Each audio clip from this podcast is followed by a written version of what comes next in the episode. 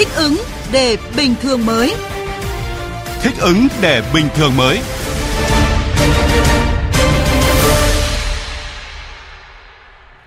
Bây giờ chúng tôi chuyển tới quý vị và các bạn những thông tin về tình hình dịch COVID-19 trong nước và thế giới.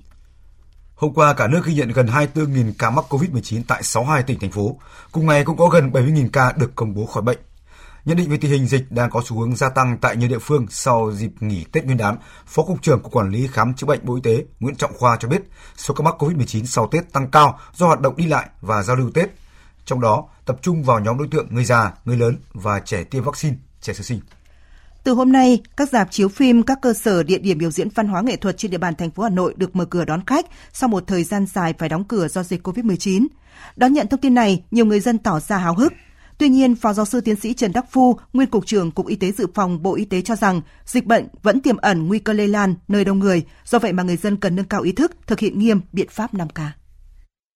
Dạp chiếu phim mà nó là một cái môi trường kín, rồi vấn đề tiếp xúc gần, đấy là những cái nguy cơ cao. Thế thì vẫn thực hiện đúng làm giảm nguy cơ là trong cái vực đó thực hiện tốt các biện pháp phòng bệnh là đeo khẩu trang khi xem phim.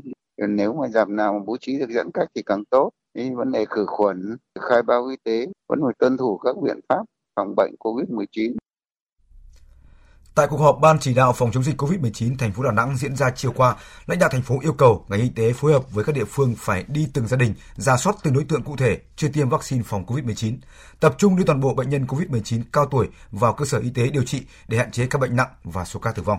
Sở Giáo dục và Đào tạo tỉnh Hà Tĩnh cho biết đến nay toàn tỉnh có 50 giáo viên và 331 học sinh mắc COVID-19.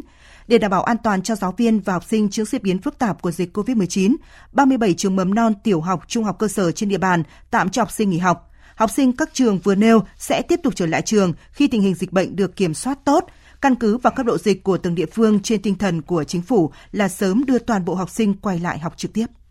Chuyển sang những thông tin thế giới. Giám đốc bộ phận ứng phó khẩn cấp của Tổ chức Y tế Thế giới tại châu Âu cho biết biến thể phụ BA.2 của Omicron đã lan ra 67 quốc gia trên toàn cầu. Biến thể này cũng đã cướp đi sinh mạng của 500.000 người kể từ khi nó xuất hiện. Bà Maria Van Kerkhove, phụ trách kỹ thuật của Tổ chức Y tế Thế giới về COVID-19 nhấn mạnh, số ca nhiễm Omicron đã được ghi nhận là một con số kinh hoàng, nhưng còn một con số thực tế có thể còn cao hơn nhiều.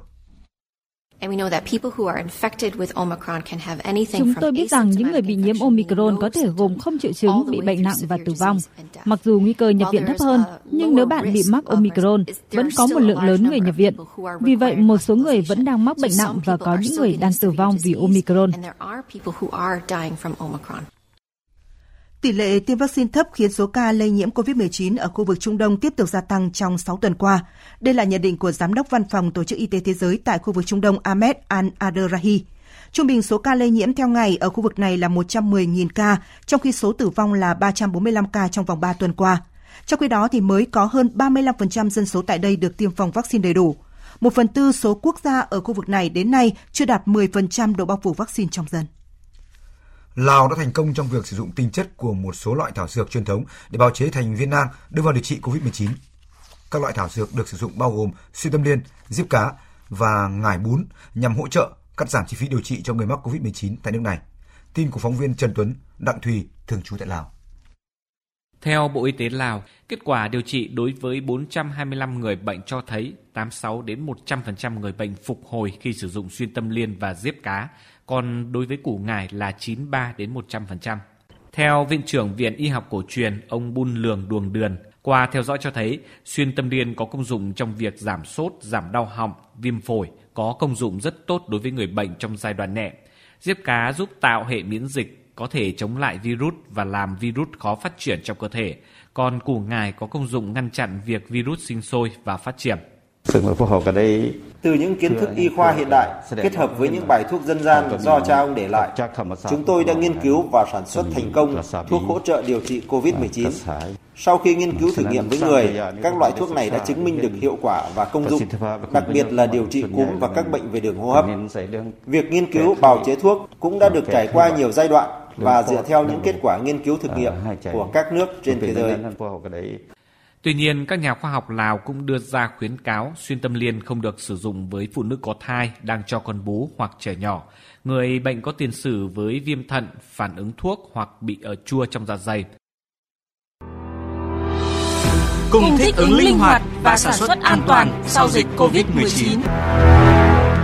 Hãy tiêm vaccine theo khuyến cáo của Bộ Y tế. Đeo khẩu trang tại nơi làm việc. Rửa tay thường xuyên. Không tụ tập đông người. Khai báo y tế. Thực hiện nghiêm 5K. Theo bạn, 6 bước rửa tay đúng cách theo khuyến cáo của Bộ Y tế bao gồm những bước nào? Câu trả lời đúng và nhanh nhất sẽ nhận được một phần quà trị giá 2 triệu đồng. Câu trả lời đúng và nhanh thứ hai sẽ nhận phần quà trị giá 1 triệu đồng và câu trả lời đúng và nhanh thứ ba sẽ nhận phần quà trị giá 500.000 đồng. Đáp án xin gửi về địa chỉ email thời sự quốc tế a.gmail.com hoặc fanpage thời sự gạch ngang VV1. Danh sách các thính giả nhận quà sẽ được công bố trên trang fanpage thời sự gạch ngang VV1 các chủ nhật hàng tuần. Cùng Better Work Việt Nam thích ứng linh hoạt, sản xuất an toàn, đẩy lùi dịch COVID-19.